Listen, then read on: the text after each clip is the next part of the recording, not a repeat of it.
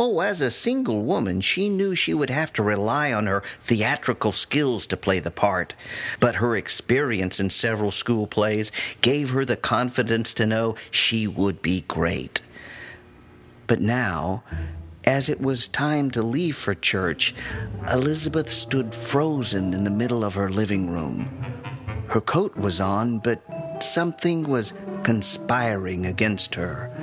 This conspiracy began just a few hours before. He wiggles and figgles and forgets all the rules. He forgets his homework, books, and his lunch. He's beginning to stand out of this schoolroom bunch. He's done it day after day after day, but the truth is, this Mulu doesn't want to act this way. He does like to sit still. Can't do it, that's all. He tries and tries, but he climbs up the wall. The boy in the blue jacket was too far down the street now. Last year, oh, last year it'd been so easy. The first try, that boy wore a plaid jacket. She'd watched him. And then one day, as he walked by, she called out to him from her porch, Young man, can you help me?